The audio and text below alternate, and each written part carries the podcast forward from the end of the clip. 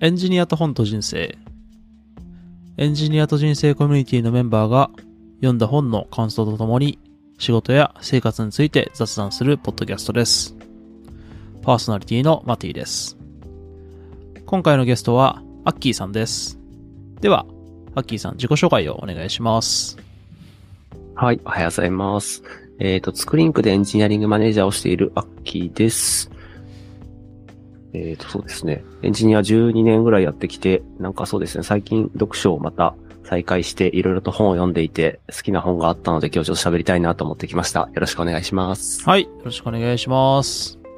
アッキーさんを私が最初に見たのは、えー去年の、えーコミュニティの忘年会ああ、はい、はい、はい。かなんかで、あのー、何でしたっけ？吉高さんと一緒に、あの、バーみたいなところに入って、そうそう、話してたのを、そう、最初に見てたところで、なんか、なんだっちゃっけ？海辺かなんかの写真を見せてもらって、体バッキバキの写真を見せてもらったのが最初の印象なんですよ。そうですね。ハネムーン行った時にこう体を仕上げていったので、一番やばい写真が多分コミュニティ内でちょっと出回っているので、恥ずかしい限りです。あれはやばい写真っていうい認識なんですね。あれあ、あのイメージ持たれたら会いづらくないですか？あ、いや、そうそうそう。なんで、な、なんて言うんでしょう。あのーあんまり、あのー仕事のイメージが湧かなかったというか、確かに何してるやつなんだって感じそうですよね。そうそうそう。あの、体バキバキの人っていうイメージだったんで、やばい。そう、なんで今回、あの、お話聞くにあたって、あのツイッター Twitter ちょっと見たりとか、うんうんあ、と、あの、ノートもいろいろ書かれてたので、あはいはい。あのーちょっと拝見させていただいたりしたんですけど、はい。あ、なんか、いや、もうももちろんそうなんですけど、なんかちゃんとした人なんだな、という、よかった。という印象を持ちました。はい。ありがとうございます。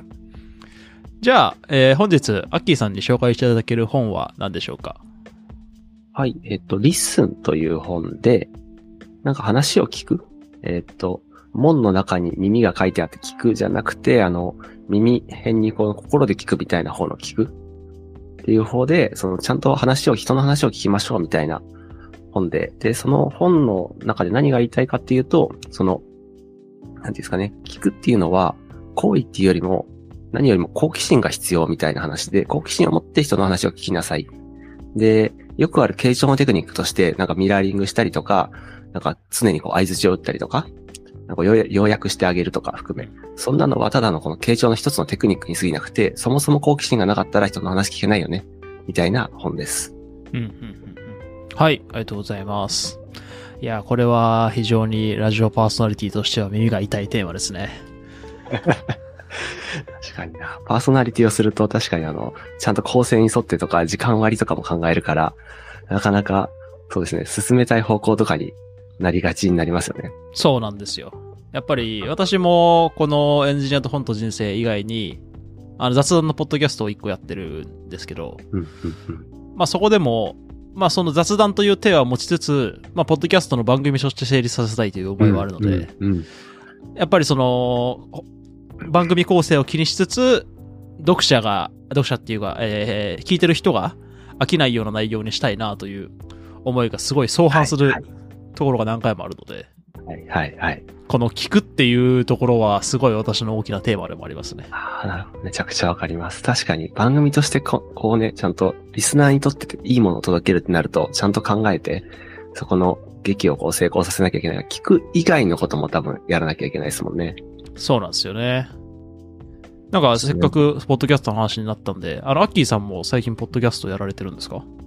あ、そうですね。あの、同僚のデザイナーと、えーっと、ぐんぐん FM という、またそれも、ただ、二人でワンオンワンしてる内容をちょっと公開したら面白いよねぐらいで、マティさんと同じ雑談をただ公開したらいいかなぐらいの感じでやっていて。もともとなんかワンオンワンで本当話してたような内容をただただ雑談して公開してるみたいな、ポッドキャストですね。うんうん。あ、お相手の方も同じ会社の方なんですか？あ、そうですね。同僚のデザイナーです。はあ、はあはあはあはあ、いいですね。なんかそういった社内の情報が外に出せるっていうのは、結構やりやすそうでいいですね。あ、そうっすね。なんかまあ中の話はあんまりしないというか、そうですね。どっちかっていうとなんか最近勉強になったこと、気になったことみたいな感じで、なんか全然中の101っていう感じよりかは、ただ本当雑談ですね、内容的には。うん。であとこういう、このラジオみたいな話もありますね。こんな本読んで、こんなこと思ったんだけど、どう思いますか？とか、うん。うんそこの情報共有みたいな話をしてますね。私もちょっと聞いたんですけど、なんかあれは、どっちがパーソナリティとかっていう感じではなさそうですね。あ、そうですね。本当に101雑にしてるから、それを。で、まあ、デザイナーの方に、なんだろう、主導というか、最初の、なんですか、紹介文とか含めはお願いしてるんで、パーソナリティはちょっとデザイナー側に寄ってるかなっていう感じですかね。なるほど、なるほど。ありがとうございます。はいじゃあ、えー本の内容の方にちょっと話を戻しまして、えー今回、 LISTEN を紹介していただけるということで、えーこの本を読んだきっかけとかってありますか？そうですね。あの、ツイッターにあの、藤井さんというインターネットが大好きなおじさんがいるんですけど、僕の大好きな人で、はあ、はあ、その方がこの本がめちゃくちゃいいみたいな話で紹介していたので、で、紹介の仕方としては、最初に言ったみたいに、その傾聴のいろんなテクニックは、まあその、本質的じゃなくて、そんなことよりも好奇心持てよみたいな説明でこうされていて、うんあ、これめっちゃ知りたかったやつだと思って。で、なんで知りたかったかっていうと、僕その、傾聴のテクニックとか含めはミラーリングとか、まあ相手に好かれる方法とかもいろいろあるじゃないですか。うんうんで、相手、相手の方に膝を向けて話を聞いてると、まあ相手の話を聞く気があるとか、うんあるけど、そういうのをやってる自分がなんか嫌で、でもなんかそれってでもちゃんとコミュニケーション取る上ではしなきゃいけないなと思ってやってるけど、そんな枝葉のことに聞い取られてる時点でも相手に好奇心がちょっと多分減ってる脳のリソースが別で割かれているって、めちゃくちゃダセえなみたいなのをこう、ちゃんと理論立てというか、本からそれを聞きたかったみたいなのがあります。ああ。技術を使ってるのが嫌だったんですか？嫌ですね。なんか、そうですね。それを自分がまあ使って、好かれるというか、まあ、好かれるのはいいことなんですけど、なんか、なんかズルしてるじゃないけど、それを意図的にやってる自分かっこ悪いなとか、で、あとは相手がそれをしていないときに、本心とか意図的にじゃあ僕の話を聞く気がなくて膝を向けていないじゃなくて、ただ向けてない、そういうなんだろう、性格というか、だけでもう僕はじゃあそれが興味がないのかなと思ってしまうとか逆に。もうなんかあんまり失礼だけど、そのテクニックを知ってるがゆえにそう思ってしまう。あでそあお。互いの会話にのめり込んでいない、多分そこに好奇心を持ってじゃあ話ができてないんじゃないかなとか、なるほど、なるほど。そうですね。で、それ、これ読んだ後とかで思うと、熱中してたら多分、なんか口開けてよだれ垂らしててもなんか熱中してることあるじゃないですか。はいはいはい何でも。多分その状態って、なんか失礼かもしれないけど、なんかそのお互いにじゃあ会話に熱中してるかもしれないし、うんうんうん。で、なんかテクニックとかじゃないんじゃないかなってこう、読んだ後の感想ですけど、思い始めてもいます。ああ、じゃあそういった、その、会話とかを円滑に進めるためだったはずの技術が、うんうん実はその双方の、その、相互理解みたいなものを、あの、なんていうんですか、遮ってたというか。そうですね。僕はなんかそういうのをちょっと感じていて、で、この本の中でも割とあって、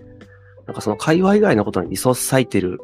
のが結構多いよねって話をしていて、うんうん。例えばなんか僕もまあ昔から結構スマホは見てしまうんで、なんとなく会話途中でスマホを見る？あなんか通知来たからとかもありますし、うん何も来てなくても、なんかツイッター開いたりとか、うん Slack 開いたりとか、さらっとしちゃうのはあるけど、それもなんか最初の方で書かれてたんですけど、携帯電話を見ているのは、あの退屈で面倒な他人の話を聞かなくて済むからって書いてあって、うわーって、だからこれもう僕話聞いてないじゃんって、まあ無意識にやってたことなんですけど、とか思ったりではいはい。すね。いやー、この、アマゾンの、あのーページを概要欄に貼っとくんですけども、あのーそこに概略として、まあ、この本がどんな本だよみたいなのは、えーどの本にもあると思います。で、その中で、この LISTEN のその概要のところに書いてあったのが、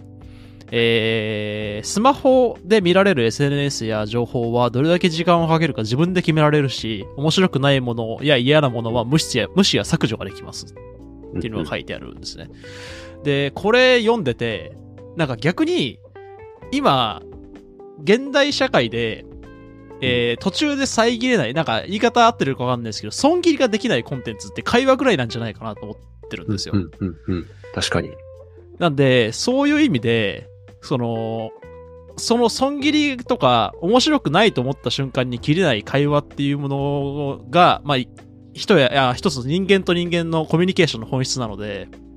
なんかそこについて、そこを円滑にするのはなんか、人生を進める上で大事なんだろうなっていうのを概要欄をよ読んでて思いました。あ、そうですね。なんか概要とか、あの、帯とかにも、その人生こう良くするには、こう聞くことが一番みたいな話が書いてある。本当にそういう本ですね。さっき、その、技術を使ってるのが、えー好きじゃなかったっていう話があったと思うんですけども、それはお仕事の中で会話されてる時っていう話ですか？仕事でも基本全般ですかね。なんか、まあ、会話だと、じゃあこういう風に話していって、この人のここを深掘ったら、なんかこのコミュニケーション面白くなるとか、うん。例えば相手がこう返してくるだろうからこういう質問をするとか。うんうん。で、こっちコントロールしてるじゃないですか。うんまあその場が、お互いなんかその後で笑えればいいんですけど、それもなんかその会話に集中してないとかもあると思ってて、これ本の中でも、なんだろうな。なんか、えっ、と、別のことに脳のリソース割いてる？じゃあこの先、この先話そうとすることに脳のリソースを割くことは、その場のコミュニケーションに集中してないみたいな話もしていて、それはもう相手の話聞いてなくて、自分はこう話そうって思って聞いてるじゃないですか。うわぁ。わかるわそうそう、ここ聞いてて、あ、じゃあ次これ聞こう、これ聞こうって、もうその話、目の前の話を聞いてないことになっちゃうんですよね、それって。っうん。うん。ていうのを聞いて、うわーこう、そういうコミュニケーションしてきたわー、みたいなのになっていて。うん。確かに。あのーチャプター15かな？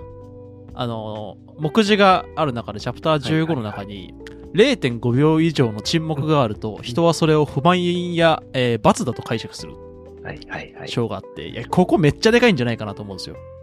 ありますね。そこもそこ今日話そうと思ってメモに書いてきました。あ、そうなんですか？ぜひぜひ。そうっすね。その沈黙我慢できないとか、で、実際まあ仕事でもあったんですけど、ちょっと同僚の、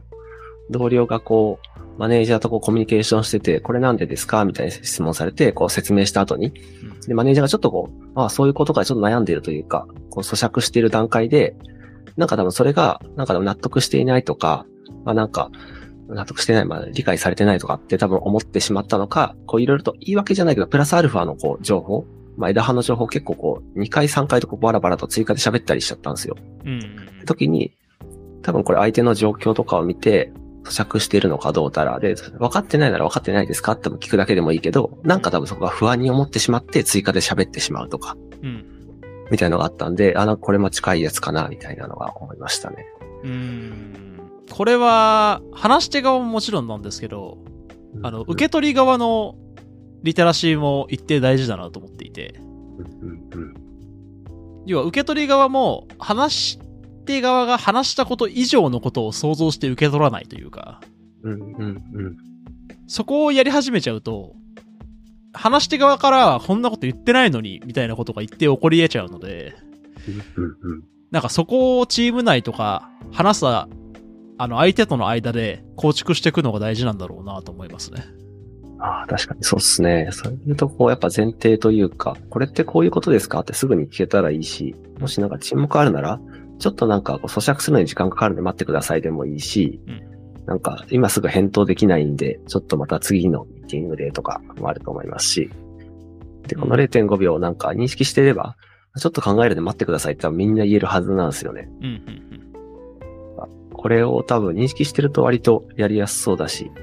あと前提揃えられるようなコミュニケーションがみんなできると良さそうだなと思ってますね。うん。アッキーさんはそこら辺の沈黙は割と、今なんで沈黙してるかとかはパッと話す人ですか？は、でも話さないっすね。相手がでもそこで話しちゃったら、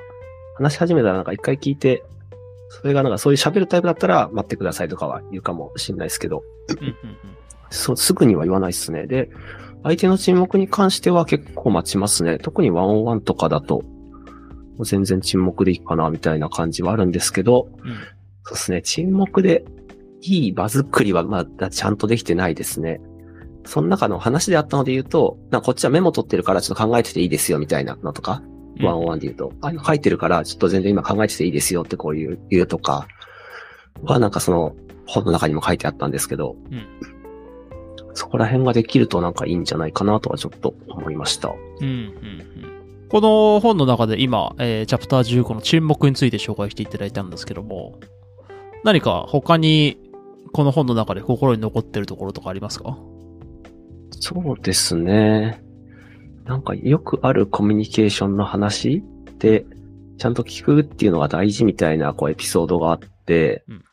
でなんかその親の、親がこう子供の泣き声でヒステリーになっちゃって、赤ちゃんの泣き声がうるさいのっていう相談というか、に対して、うんうん。なんかまあ大きくなったら泣かなくなるよとかいろんなのあるじゃないですか。いろんなこう慰め方とかはいはいはいあ。るけど、そこでなんか、これが正解、正解ということではないけど、これが良かったみたいなこう回答のやつで、この鳴き声の何が気に障るのっていう。まあ、なぜっていう聞くよりかは、もうちょっと深掘ってというか、き答えやすい形で、この鳴き声の何が嫌なの？みたいな話をこう、聞くっていうところになっていて、うん。それ以外の、なんか、なんだろうな、すぐこう、泣かなくなるよとか、大きくなったらもう泣かないよとか、もうそれもそれで可愛いよね、みたいな。のって、全然多分相手が求めている回答ではなくて、それをちゃんと聞いてあげる？なんでっていうところのがこう大事だよみたいな話をされていて、なんかそれってなんか相手がまあ求めているというか、相手がどういうコミュニケーションを取りたいのかを多分ちゃんと聞いて、聞く以外なんだろう、その方が、えーっと、どう振る舞っているかとか、めちゃくちゃもしかしたら怯えてるかもしれないですし、うんそういうところにちゃんとこう、すべてをこう、聞く、見るとかをした上で、さらにこう、深掘って聞いてあげるっていうのがなんか大事みたいな話をしていて、ちょっと今の例だとあんま良くないので、なんだろうな。あんまりリリアルに想像しやすい例がないんですけど、なんだろうな、振られちゃったんだとか、女なんて星の数ほどいるさって言うけど多分そんなこと言ってほしいわけじゃないけどなんか言いがちじゃないですか。普通のこう、ポンポンとなるコミュニケーションの中で言うと、いや、まだまだいるよとか。でもそいつめちゃくちゃ落ち込んでるかもしんなくて、はい。でどういう話を聞いてほしいのか？それはそいつの、なんかそのどう感じてるんだろうとか、っていうのに興味を持って聞いてあげる。うん。なんかそんなありきたりな言葉を返す、そのポンポンとしたコミュニケーションはなんか違うんだなっていうのをこう、具体例とかを見ると、ああ、なるほど、やりがちだな、みたいなのをこれも思いましたね。ああ、ありますよね。なんか、相談事項に対しての、なんか、決まりきった打ち返しみたいのってうん。あるじゃないですか。うん今言った、ねった、あの、振られちゃったんだよね、に関して、うん。うんあの、相手なんか星の数ほどいるよ、もそうですし、うん。うん。お子さんについての、もうひ、もう、今の、なんて言うんでしょう、この年齢だけだから、みたいな、あの、切り返しもありますし、そういう切り返しってなんて言うんでしょうね。相手の話を聞いてるようで聞いてないというか、うん。うん。そうですよね。パターンで返してるだけだから、そのコミュニケーションは生まれてないんですよね。うんうんコミュニケーション対話。そこの1個目の例で話してもらった、その、なん、じゃあどんな音が嫌なのっていうのは、その相手の、なんていうんですかね、本当に嫌なところをさらに深掘りに行く質問に当たるんですか？まあ、あの、なんかうるさい、なその声がうるさいのって言ってる時に、うん。まあ、そのうるさいと感じる理由ん。とかを、あちょっとごめんなさい、ここを詳しく話せるわけではないんですけど、うん。その話で言うと、何かまあこの、いろいろ泣いていて、自分が責められていると感じるとか、あその赤ちゃんが泣いてることで、で、じゃあその責められてると感じるのはじゃあどこからなんだろう。もしかしたらその人の原体験の話かもしれないですし、はいはいはい。なんかただ、その、それ以外のなんか周りの環境、何かじゃあ他の、えっ、と、わかんないですよ。隣のマンションとかの人でうるさい人がいて、うんうん。赤ちゃん泣いてるとめちゃくちゃこう怒られた経験があるとか。うんでもじゃあもしかしたらその人がただただ一時的になんかイライラしてるだけで、あ、全然泣いてもいいですよって人かもしれないけど、泣いてると私にはそれがプレッシャーになるとか、かもしれないです。これはちょっと想像とかあるかもしれないですけど、なんかその、なぜ泣いてると悲しいんだろうとか辛いんだろうっていうのを、を話していくと、その人が、じなんだろうな、コーチングとかと同じで勝手にこう、理解して解消されることもあるんで、そういうようなコミュニケーションで、これだとカウンセリングだったのかな、多分話としては。うん。本当にそういうヒステリーになっていて、でそれを話を聞いていくと、なんで自分はこう、なんだろう、これでイライラするんだろうっていう話を、なんで好きに触るのかなとかいう話をしていくと、あ、私はこれが原因でこう思ってたんだ、みたいなのに、こう、カウンセリングとしては結果として、ちゃんと解消していったみたいな話があって、うんなんかまあ全てのコミュニケーションそれをしろというわけではないけど、そうですね。どっちかというとそうですね。あんまりこう具体で使える、生活で使えるという感じではなかったですね。それで言うと。ああ、いや、なんか今の話聞いててすごい面白いなと思っていて、一番最初は、その、この音っていう、な、その音に対してのストレスっていうことから始まってるわけじゃないですか。そうですね。で、ただ、それを深掘っていくことにより、その、音の音量がどうとか、音の高さがどうとか、耳に触る音だっていう、その音自体に問題があるわけじゃなくて、うん。その方のバックグラウンドとか、そういったところが音に紐づいていて、実は音はそこのストレスを引き出すトリガーでしかなかったわけで、なんか、聞くとか会話するとかっていう本質はそこなのかなっていうのを今聞いててすごい思いましたね。そうですね。なんかそれでも、その方が多分、うるさいのって言ってる、感じてるけど、多分話したいのは多分別のことだったとか、いうのも多分あると思うんですよ。うんなんか最近僕こうでさ、って言った時に、その僕こうでこれをしたっていうことよりも、そのな裏側にある何かを話を聞いてほしくてもそういうことを言ってる人とか、うん全然いるじゃないですか。っていうと、それどうしたの？なんで？というか、その人に興味を持って聞いていくと、その人が本当に話したかったことがことが出てくるとかうんもあるから、なんかそういう意味だと使えそうなんじゃないかなとか今思いました。確かに。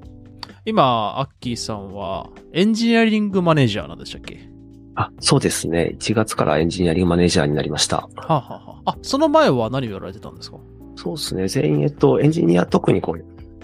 役職なくって、全員ひ普通にエンジニアっていう感じだったんですけど、うん。その中でいろいろ実務上はいろいろとマネージャーっぽいことやってたんですけど、で、それが1月からちゃんとこう役職つけてみたいな感じになってんですね。やってることは実質変わらない感じですね。うーん。あの、じゃあ、ワンオンワンとかも結構頻繁にやられてるんですか？あ、そうですね。その前も結構メンバーのエンジニアとやってたり、その前だとそのデザイナーとか多職種かな？とかもちょいちょいやってて。で、まあちゃんと役職ついたんで、えーっと、もうちょっと頻度高めにというか、ちゃんとまたエンジニアメンバーたちとワンオンワンやり始めた感じですね。うーん。今、多職種の方ともワンオンワンやられてるってことですけども、あの個人的な感覚としては、エンジニアって、その、自己開示があんまり上手じゃない人が多いのかなと思ってるんですよ。だからそこってワンオンワンしてて感じるところってあります？僕はあまり感じなくて、開示か、そうですね。割と、なんかみんな仲、仲いいという言い方で正しいのかわかんないですけど、んなんか普通にフランクに話せて、で、そうですね、自己開示も、割とサクサクしてくれる感じはするので、あんまり差は感じてないですね。そういう人が集まってるのかな、みたいな感じが。ああ、じゃあ割と会社の文化というか、会社全体として、割と皆さん仲良くいろいろ話せる関係でやられてるそうですね。まあ実際にワンオンワンをやられていく中で、こういった本の技術とかって使われたりとかししたんですか？そうですね。僕技術使うというよりかは、この情報を伝える方をしていて、僕なんかこんな新しい発見あったので聞いてくださいよって言って僕が言ってる。でそれを知ると、なんか相手も、あ、こんなんあるんだ、こういう考え方するんだとか、まあ相手側の知識が普通に広がったりもするし、ここの会話が、えっ、と、さらに深まるので、ワンワン、ここの会話というか。うん。で、なんか使うというよりかは、その情報共有をしてますね。ああ、この本の内容自体のってことですか？そうですね。こういうのがあって、こういう考え方があるんだってとか、じゃあ例えばワンオンワンってこういうような、えっと、話をする場なんだってとか、こういうような話をすると、なんかこのためになるんだって、みたいな話をするうんうんうん。と、あ、じゃあ同じ方向にこう目が向くとか、それに向けて一緒にやっていけるんで、僕が使うよりもなんか多分パワーが倍になるというか、使いはその後一緒に使いはすると思うんですけど。うん。だからそうですね。説明してから使う、使う。うん。必要があれば一緒にやっていくみたいなイメージがあります。なるほど、なるほど。あいいですね。この本の内容が社内に伝播していく感じというか。そうっすね。それで言うとあれですね。最初に喋ってたニッシーさんの、あの、福利？あああ、はい。の方、えー、アトミックハビッツですかね。あ、そうそうそう。あれ、すごい好きで、それをあのワンオンワンですごい宣伝してました。ああ、いいっすね。よかったよかった。あれですか？この、ポッドキャストで初めて知ったわけではない。あ、でもその前にニッシーさんがいろいろとシェアしてたから、そこで買って聞いて、よ読んで、で、その後でニッシーさんのあの、ラジオも聞いて、で、ラジオも一緒にこう、教えたりしてます。ああ、ありがたいありがたい。まあ、あの、初回だからっていうのもありますけど、あの、ニッシーさんの回が今再生回数一番高いので、ああ、なるほど。もしかしたらその影響もあるかもしれない。今、この本の内容をメンバーにお伝えしてるって話でしたけれどもうん、まあ、この本と合わせてとか、この本に続けて読んだ方がいいおすすめの本とかってあったりしますか？そうですね。で言うと、問いかけの作法の本なんですけど、はい。まあ、このタイトルの通り、問いかけ方。で、よくある例としては、あの、お通夜ミーティングをどうなくすかみたいな話が結構帯には書かれてるんですけど、うん。何か意見ありますかって言ってシーンってなっちゃうやつ。うんうんあれって何か意見あるっていう、この、すごい抽象的な話をこう投げたら誰も答えらんないよねって。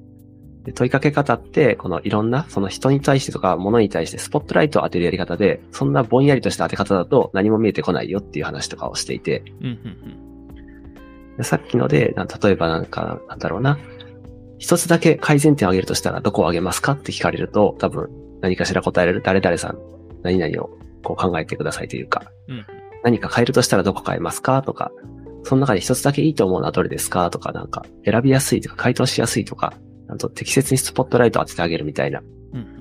話とか、そういう問いかけ方全般の話で、まあ聞聞く中でその近い仕方じゃないですけど、その深掘り方含めのやり方の how to の本とか、ミーティングとかファシリテーションしている方のすごくこう勉強になるような本です。うーん。あれですね、 LISTEN とはまた逆の概念というか、そうですね。もともとこういったコミュニケーション関連の本は、本とかそういう知識っていうのは前から好きなんですか？そうですね。好き。そう。取らなきゃいけないなと思っている。で、そんなに、まあ昔から、えーっと、コミュニケーションをなんかすごく上手い方だとは思っていない。で、どちらかというと多分不得意な方だと思ってるんで、うんなんかちゃんとこう人間と人雑に降りてきて人間とコミュニケーション取るためにそこら辺を勉強しなきゃなって思ってるなるほど、なほるほど。あー、じゃあ今そこを、まあ一定買われてとかマネージャーをやられてるという感じなんですね。ど。変われてかわからないですが、そうですね。はあマネジメントをやり始めました。うんうんじゃあ、そろそろ収録時間30分ぐらいになってきましたので、えー本日以上にしようかなと思います。はい。じゃあ、えー最後、アッキーさんから、えー告知事項あればお願いします。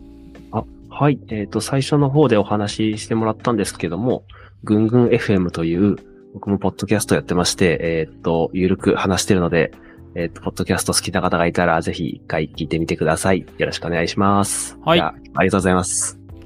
まあ、ポッドキャストの、えー概要欄の方に、ぐんぐん FM の URL 貼っておきますので、はい、ぜひそちらからす。参照してみてください。では、今回のエンジニアと本と人生は以上です。ポッドキャストの購読、高評価よろしくお願いします。質問、ご意見、ご感想などは、えーハッシュタグエンジニアと本と人生をつけてツイッターに投稿してください。本日はお聴きいただきありがとうございました。